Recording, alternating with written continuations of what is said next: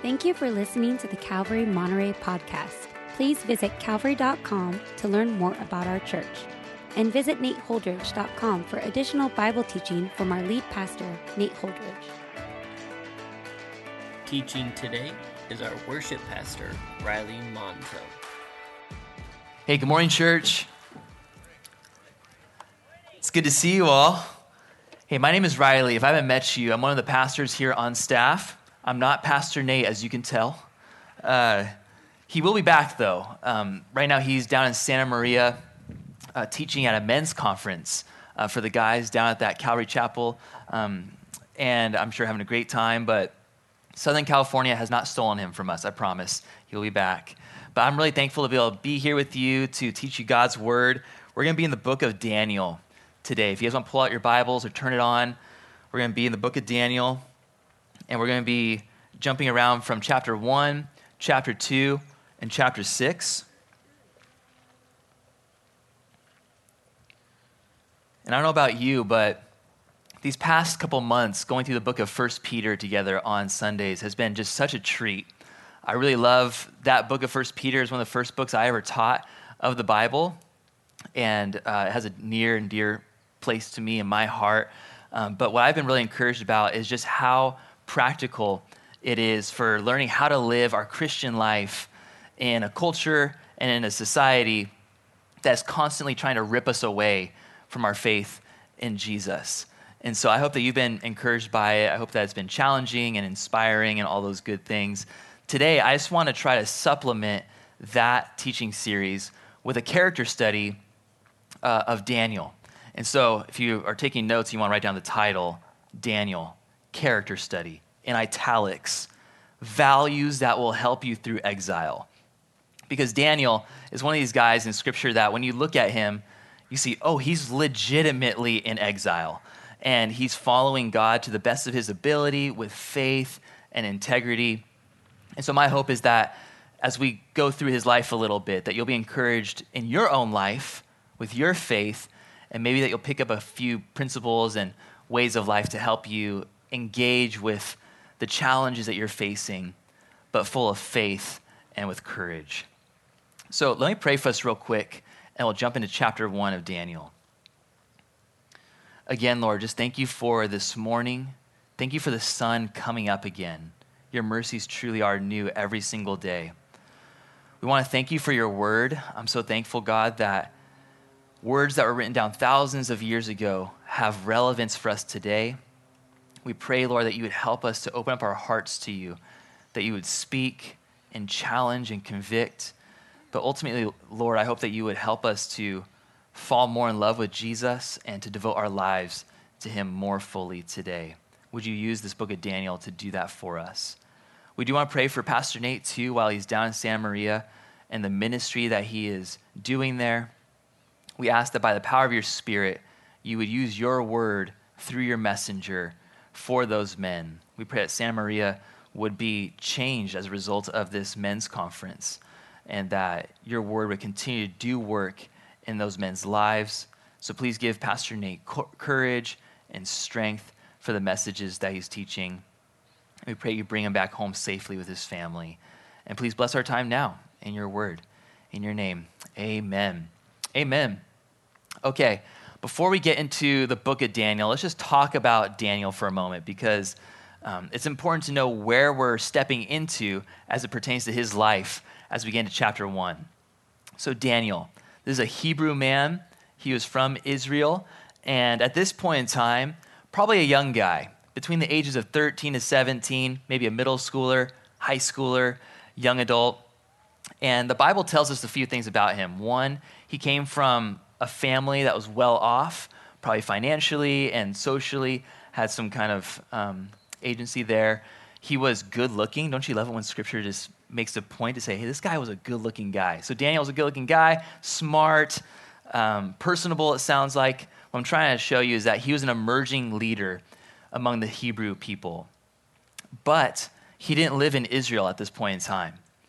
At the time of the book of Daniel, Daniel is living in Babylon. He's in exile. He had been uprooted from Israel with his brothers and sisters and family and friends and been taken to Babylon.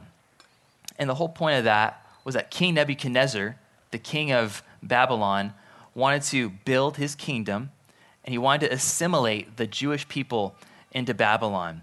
And so he was looking around the people of Israel, him and his high officials, for young people who were emerging leaders who could take on the ways of Babylon, forget their Jewish heritage, and begin to lead the Israelite people into the ways of Babylon. And so, we'll see here in a few moments is that Daniel was chosen to be one of these young men who would enter into the lifestyle and practices and ways of the Babylonians, all for the sake of becoming indoctrinated to then lead others into that same path. But what we see with Daniel is that that's not the end of the story for him. He doesn't go to Babylon and become a Babylonian per se. He is very much Jewish in this Babylonian place. He holds to God's word, he holds to God's law, and with integrity, he leads other people to do the same. And just a quick word about that. You know, I know there's some people here right now who are probably between the ages of 13 to 17, maybe a little younger, maybe a little bit older. Before we get into the text, I have to just say to you that it is never too early to follow God. It is never too early to have an influence for the kingdom of God in your family, in our church, in your school, in your workplace. God used Daniel in such a powerful way. This young guy, full of conviction, full of life, full of potential. God grabbed a hold of his heart, and with devotion, he said yes and amen to the way of God. And people's lives were transformed as a result of his faithfulness. His faithfulness caused ripple effects in the community around him. And obviously, it wasn't all done just by him, it was God's Spirit working through him. But his faithfulness was seen on display and had a great impact. So, I just want to say, middle schooler, high schooler, young adults, you may think that you can wait till later to give your life to Jesus because you want to have fun right now and sleep in late and play video games late and do your thing. I'm all for having fun, okay? I'm not anti all that stuff. But as you're thinking about how you give your energy to the world around you, just remember that you can have influence. God sees you, He has a plan and a purpose for you, and He wants to begin it right now.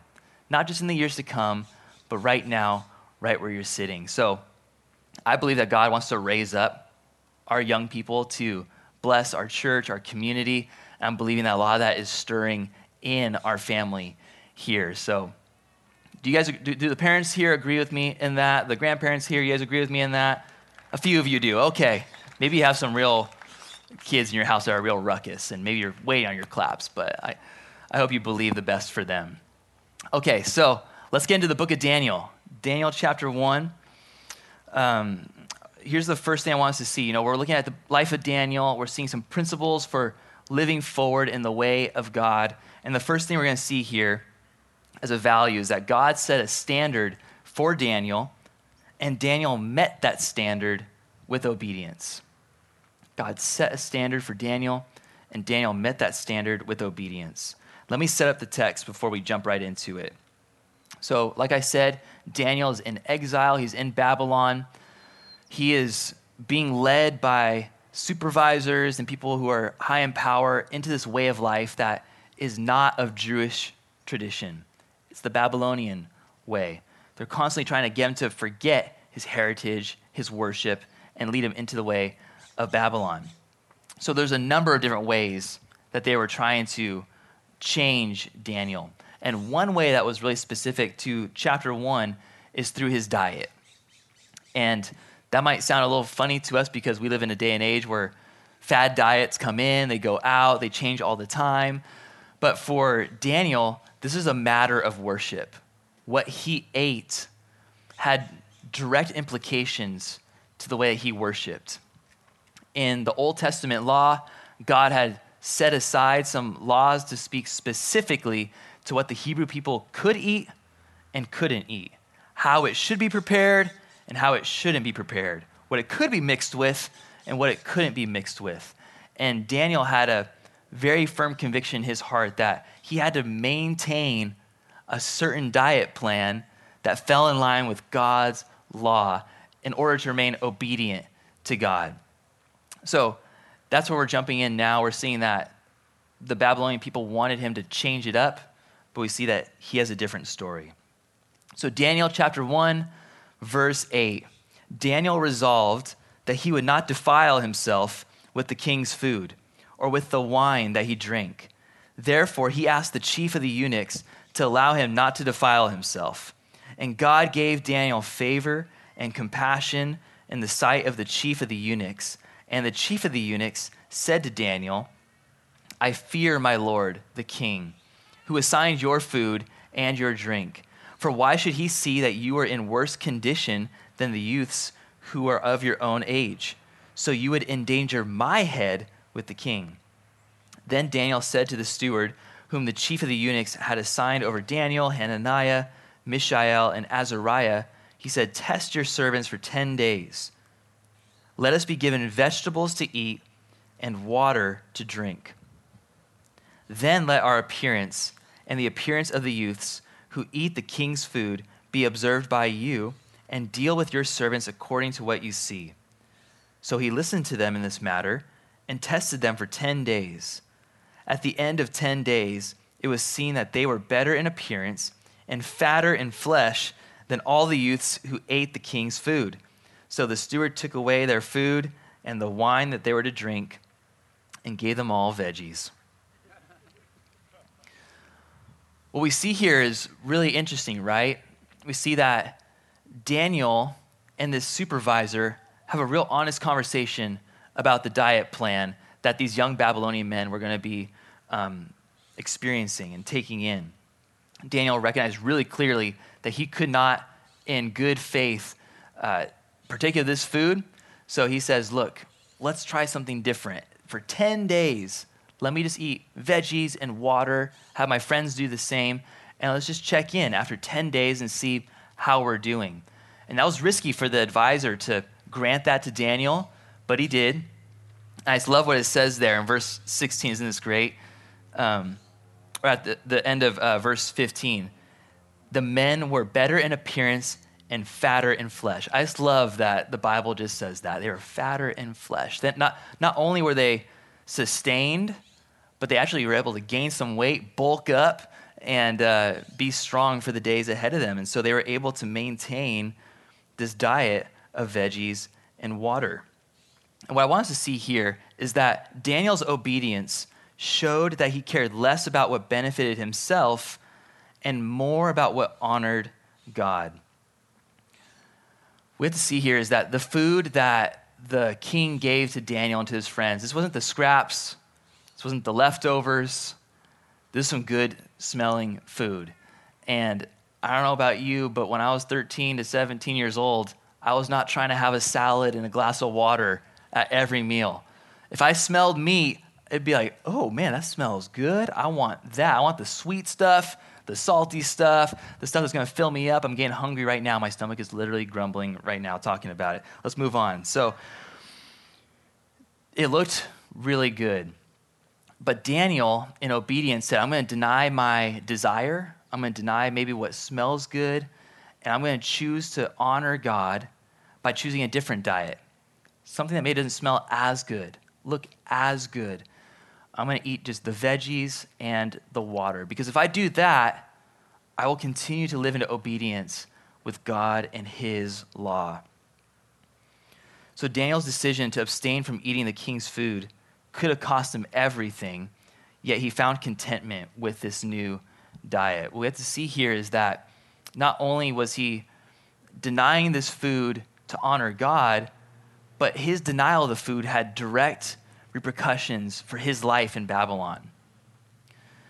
You see, the king ordered the menu, and to deny the menu meant that you were denying the king. By refusing the food, uh, Daniel could have probably see, be, been seen as uncooperative and could have spoiled all chances for advancement in the kingdom. Also, it was just a real threat of punishment. These kings, when you disobeyed them, um, there was a track record of these kings of Babylon being swift to kill people who didn't obey what they wanted them to do. So Daniel knew not only am I honoring God, but I am literally putting my life on the line right now. And what I love about this is that Daniel, it seems, had a great peace about this. It seems as though he didn't fight back. It seems as if he was willing to change up his plan or the plan that was given to him in order to honor God and to um, honor God with his body. But that peace that he had is so impressive to me because I would think that he would be resisting and fighting back in this moment, but it's just a humble request. Dallas Willard, in his book, The Renovation of the Heart, talks about this kind of peace that Daniel's experiencing. And he says the secret to this peace is being abandoned to God. Not that God abandons us, but that we would abandon ourselves to God. What does that mean to abandon ourselves to God? Well, I think it means what we see here in Daniel. It means that we are giving our desires, we are giving our appetites, we are giving the things that we want, our bodies, our minds, our souls, fully and almost recklessly to God. It didn't make sense for Daniel to do this diet plan at this time. But he said, Look, I'm going to sacrifice myself, believing that as I'm obedient, God will be sufficient for me. And he had peace through that. Isn't that interesting that as we sacrifice, as we offer, we actually receive peace? The things that we think would bring us peace, like having a full stomach, having a full bank account, having a job that keeps successing up the ladder. All those things feel like they bring us peace, right? But as many of us know, a lot of times the more we get, the more restless we become. And Daniel in this moment gave and offered and chose to work in obedience, and God sustained him. God met him. Daniel's obedience didn't make sense logically, but it was met with God's divine power. If you do the simple math, I'm no nutritionist or anything, but I read my labels sometimes. I try to do, do what I can. And if I get a package of beef from the store, I'll see, okay, there's a certain amount of calories here, some protein, some fats. And I'll go to the veggie aisle and I'll look at a piece of celery, and there's no, there's literally no writing on it. There's, there's no, there's not much in it. It's, it's kind of zeros all the way across. He knew that, okay, if I eat meat, it would probably sustain my body, make me full, make me strong. If I just do this veggie water thing, it's kind of a cleanse. I will probably just shed a lot of stuff. And it just didn't make sense logically for him to do this kind of meal plan. But as he stepped into it, he saw that God truly sustained him. And I just love that he had this abundant attitude towards God he saw that, man, in, in my lack, in, in my obedience, this is a simple act of obedience, but I believe that God is going to meet me in an abundant kind of way. Do you feel that way when you obey God? when you sacrifice something that He's asking you to sacrifice? When you step out in obedience, do you feel like, man, this is just all sacrifice? I don't want to do it. It's scary. I'm going to lose a relationship or a paycheck or something? Or do you do you enter in just knowing that God is going to continue to provide? That God will not only provide, but He'll go above and beyond for your obedience. It's not a transactional kind of thing, it's just what happens. God just meets us in our weakness. In our obedience, He is sufficient. So for Daniel, this didn't totally make sense physically and logically, but God really did truly meet him. And the last thing I want us to see from this is just that Daniel entered into, because, because the Babylonians wanted him to eat a certain way and he knew he couldn't engage in that, he had to actually enter into a temporary protest of sorts. When you look at this story, you might think, oh gosh, is, is Daniel betting on God? Is he gambling on God? Is he just trying to throw it out, all out on the line and raise the stakes and do all that for God? Is he putting God to the test right now? And what it seems like here is that he doesn't have that attitude of just taking a chance or gambling or betting or anything. Instead, he just believes that as he's obedient, God will meet him. This makes logical sense to him just to continue in obedience, believing that God was close to him. But it does result in a bit of like a protest here. And uh, depending on how you feel about that, maybe make you feel excited or discouraged. But this protest is not like what we know today, right?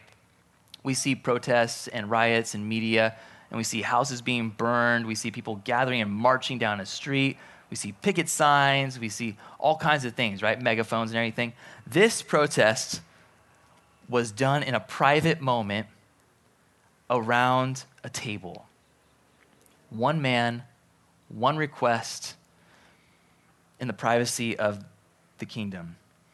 But here are a few things we want to see about his protest. Hopefully, this will help us as we're thinking through how do I remain obedient in my life when I face challenges that concern my faith.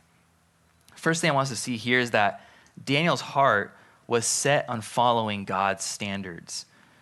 Daniel just purposed in his heart that no matter what came his way, he was going to continue to remain obedient and not compromise in his faith. So, this protest wasn't done out of anger, out of emotion. It was done from a place of obedience to God. This is the next logical step as he's trying to remain within God's law and context. So he was set on following God's standards. Also, just a bit about Daniel. Daniel's life was seen to have positive influence within the community. His protests came from a place where people knew, like, oh, this guy's trustworthy, he's honorable, he's not just causing ruckus all the time. This is a guy who actually has good standing within the community, so we should listen to him. Also, the protest was courteous. Notice that it says that Daniel requested to be excused from the king's table. He made a polite request showing discretion. This wasn't behind a keyboard. This wasn't loud and abrasive. This wasn't obnoxious. This was courteous. It was done in conversation, looking at somebody eye to eye across the table. And then also, he was willing to put his reputation on the line to hold God's standards. Daniel and his friends, they, they just knew okay, if I don't eat this way, if I resist the king in this kind of way, it could mean my life. And to some degree, it seems like in the story, they were okay with that. They were okay with giving their lives to follow God at all costs. Also, and finally here, Daniel is willing to make his protests clear. Isn't that great that he looks at this advisor and says, Look, let's just do this for 10 days. 10 days has a special timeline. He says, Let's do it with veggies and water, certain details about that protest. And after the 10 days, let's reevaluate. Let's see if it really worked. Let's see if we need to change things up, reassess at that moment. He was requesting something bold, but he couched it all in humility. And so, what I'm just trying to say here is that when we step out in obedience, when we know God's way and we begin to live it out and we're met with resistance for another person or society or whatever it might be, as we experience that resistance, we can have confidence that as we step into faith, as we step into obedience, God will meet us in our lack, that God will be sufficient for our every need. And He is with us through our obedience. He doesn't leave us just to figure it out on our own, just to try to muster up enough courage ourselves. There's not enough YouTube motivational videos or podcasts to help someone through the throes of living out our faith in obedience. We need God's Spirit. And what we see from this story is that His guidance is close as we step out to follow Him. So, God set a standard for Daniel, and Daniel met that standard with obedience. The second thing I want you to see from Daniel's life is that God gave a gift to Daniel, and Daniel stewarded that gift with faith. If you want to flip over in your Bibles to Daniel chapter 2, or scroll to chapter 2, we're going to be looking at verses 13 through 19. But just to set this up for a moment, you know, Daniel, he's, he's in Babylon, he's doing his veggie and water diet, and as he's doing his thing, Nebuchadnezzar has a dream in the middle of the night.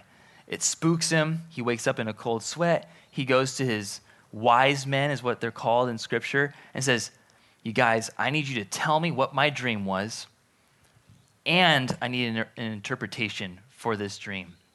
The wise men look at him and say, We can't just recall your dream. We, we have no idea what you dreamt. But if you tell it to us, then we can interpret it for you. And King Nebuchadnezzar has none of it. He believes that they're fake wise men and says, Because you can't do this, you're all gone. So he sets out a decree to kill all the wise men in Babylon. Now, Daniel and his friends were affiliated with the wise men, but they weren't in the room when this happened uh, with King Nebuchadnezzar. So Daniel catches wind of this new decree, and that takes us right here to Daniel chapter 2, verses 13 through 19. Verse 13 says So that the decree went out, and the wise men were about to be killed, and they sought Daniel and his companions to kill them. Then Daniel replied with prudence and discretion to Arioch, the captain of the king's guard, who had gone out to kill the wise men of Babylon. He declared to Arioch, the king's captain, Why is the decree of the king so urgent? Then Arioch made the matter known to Daniel, and Daniel went in and requested the king to appoint him a time that he might show the interpretation to the king. Then Daniel went to his house and made the matter known to Hananiah, Mishael, and Azariah his companions, and told them to seek mercy from the God of heaven concerning this mystery, so that Daniel and his companions might not be destroyed with the rest of the wise men of Babylon. Then the mystery was revealed to Daniel in a vision of the night. Then Daniel blessed the God of heaven. So we see here that Daniel, he hears about what King Nebuchadnezzar is trying to do to kill and wipe out the wise men. He, Daniel then approaches Arioch and has a conversation with him. He requests a standing with the king to help him interpret his dream. And I just love this about Daniel. He got the Google Calendar invite all on the schedule. He's meeting with the king in a few days. And in the meantime, he goes back home, he goes to his boys and says, Guys, we got to get on our knees and we got to pray because I'm in a heavy situation right now. I got to help King Nebuchadnezzar know what this dream was and what it meant. And then I just love how God is just so faithful. Verse 19 Then the mystery was revealed to Daniel in a vision of the night, and Daniel blessed God. What we see here is that Daniel, his stewardship of his giftings, kickstarted his faith in God's provision. And back in chapter 1, Daniel received the gift to interpret dreams.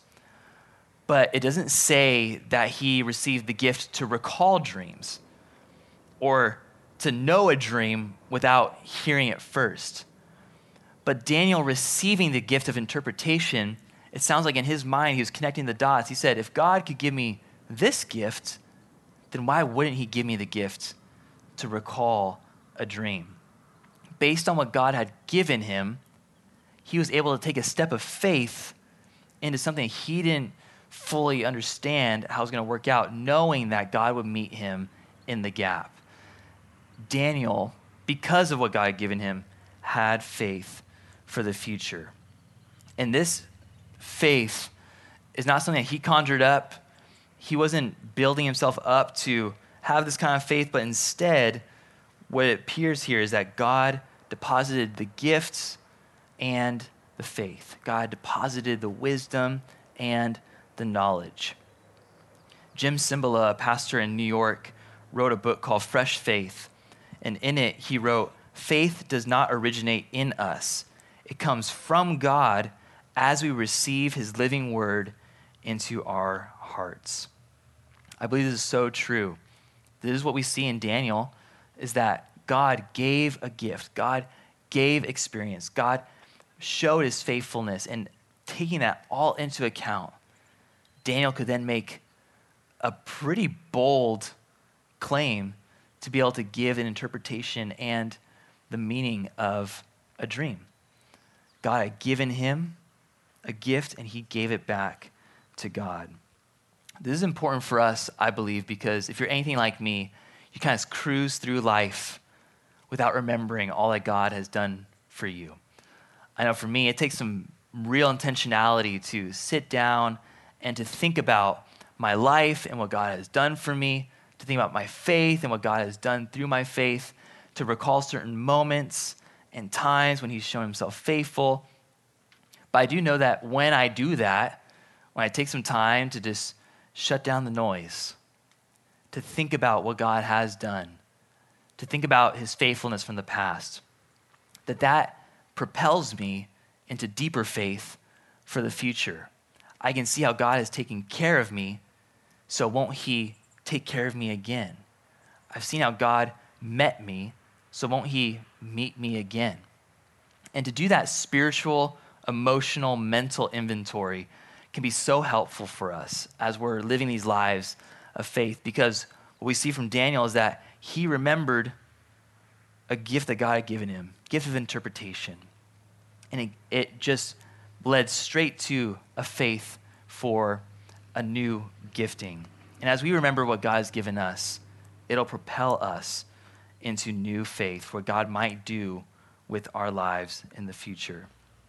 Paul talks about this in Ephesians 3 when he says that God can do Im- immeasurably more than all we ask or imagine according to his power that is at work within us. God is faithful and he deposits that faith inside of us.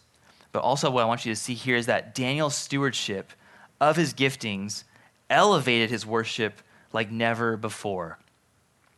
What we didn't read, but what comes right after this story, is basically a worship song that Daniel writes to God. In verses 20 and the verses that follow, we just read that he recounts what God has done. And he's so thankful for how God's been good to him and everything. And it, this moment of faith led him to a new moment of worship. And I've always thought in my head, when I've read, you know, passages like this where people are singing new songs, or I think about Psalm 96, verse 1, sing a new song to God. I've always thought, okay, so I just need to think of like new ways to tell God how good he is. I just need to think about new words and new concepts, new illustrations, and new beats and rhythms and patterns to tell God that He's so good. But after reading this this week, I'm kind of led to believe that these new songs that we're asked to sing come from moments of faith. They come from when we take a step of faith and say, God, I need you to step into this.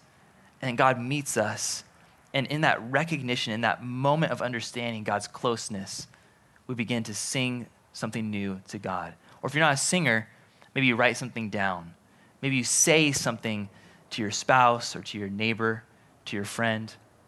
Or maybe it's simply that you just get with your journal and you just write down, God, you've been so faithful in this kind of way.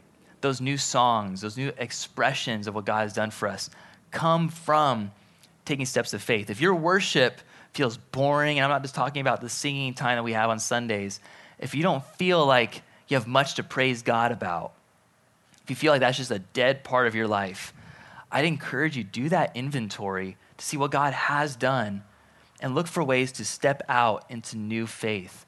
Because I'll tell you, just like Daniel experienced here, that as you step out in faith based on what God has done for you and based on his character and nature to meet you, you will be encountered with his goodness, with his faithfulness, and you will be continually built up with new ways to worship God. I really do believe that new faith will lead to new songs, to new revelations of who God is. Also, what's great about this is that Daniel's faith wasn't just for himself, right? He sang this new song, wrote these new words, I have to believe that in the middle of the night, as he received this revelation from God, that his friends in the house heard him praising God. I'm sure they were built up in their own faith.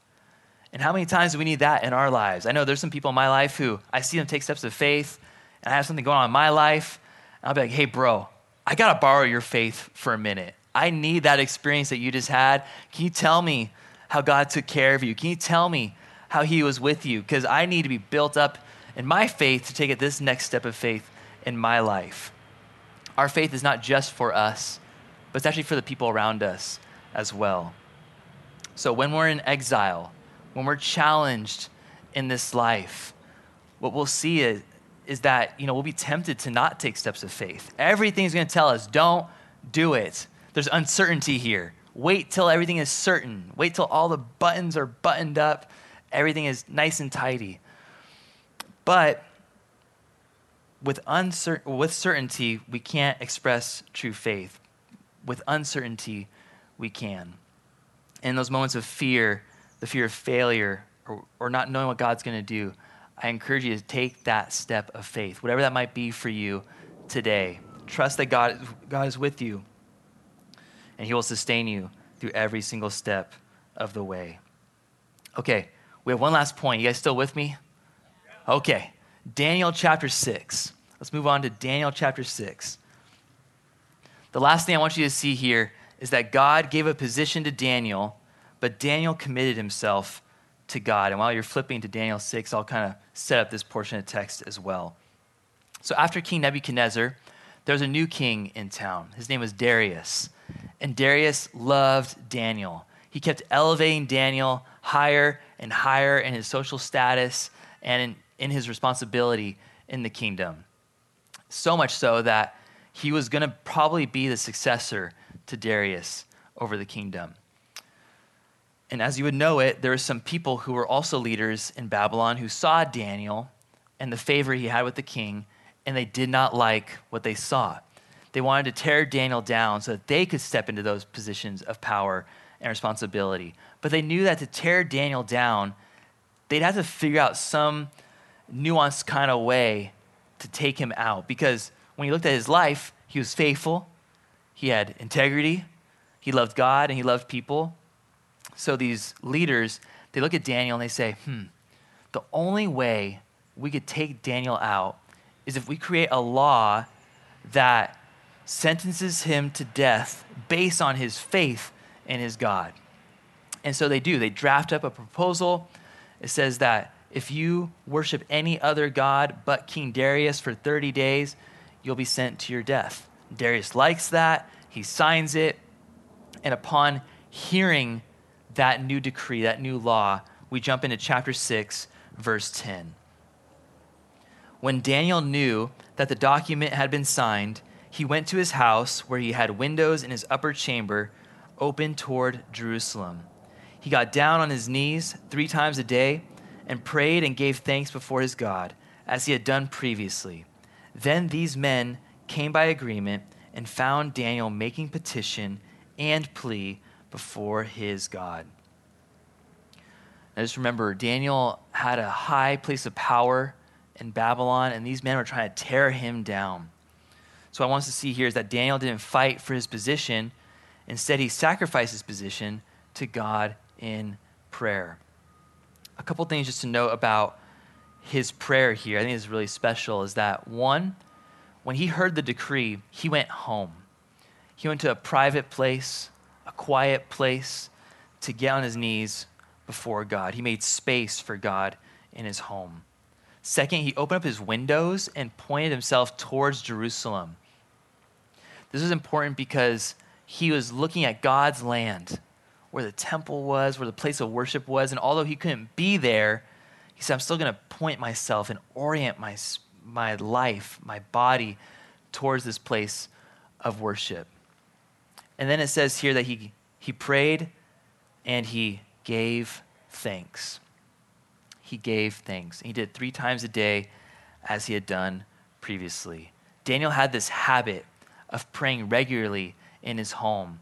And not just praying like, God, please give me this, God, please help me this. Although what we read in verse 11 is that he made petitions and pleas.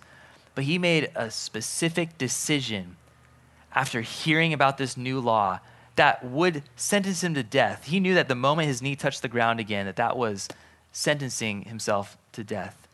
And in that moment, when he got down on his knees, he started giving thanks to God. How could he give thanks to God knowing that his life was on the line?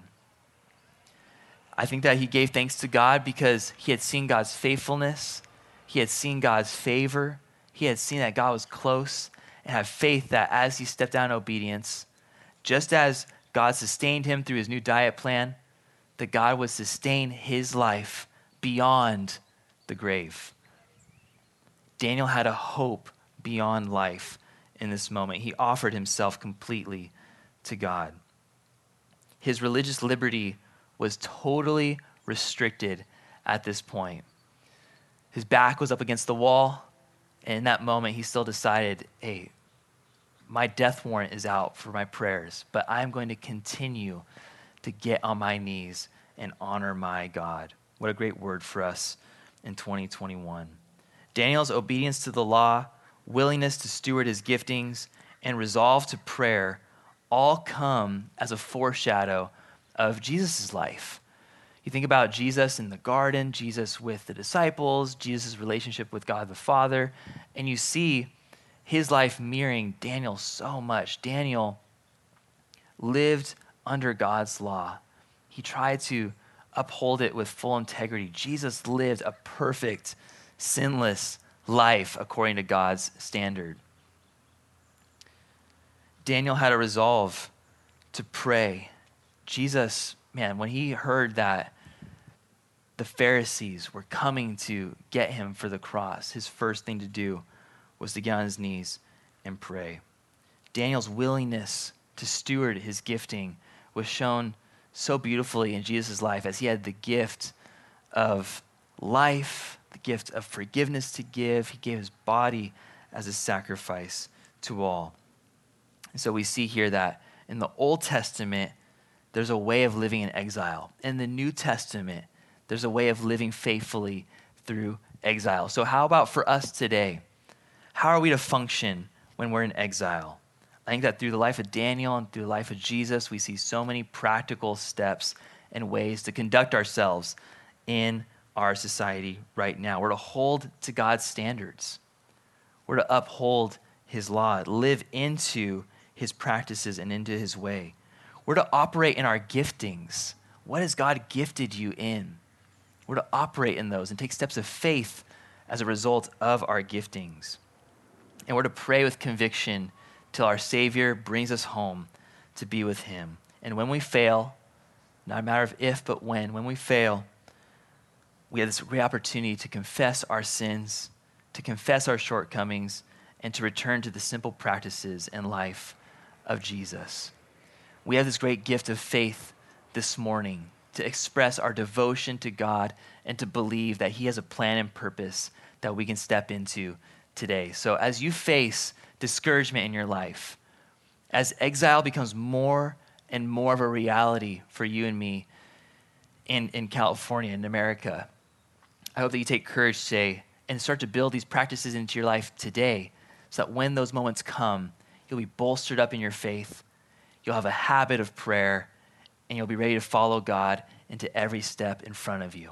Amen. Let's pray together. Thank you, Jesus, for your love and for your compassion. Thank you for making a way of life that leads to true life and contentment and joy with you. We pray, God, that you would bless our families, bless our decisions, go, go with us as we step into the everyday minutia of life, and that you'd help us, Lord, to live in obedience with you. Our lives are for you, our community is for you. We want to be a good representation of what you've done for us. So help us to be mindful of how you've truly blessed us. We love you, God. We step out into faith this week with courage and confidence. And we give it all to you. In your name, amen. Amen. Thank you for listening. If you would like more teachings and information about Calvary Monterey, please visit calvary.com. You can also find books, teachings through the Bible, and articles from our lead pastor at nateholdridge.com. Thanks again for tuning in. See you next week.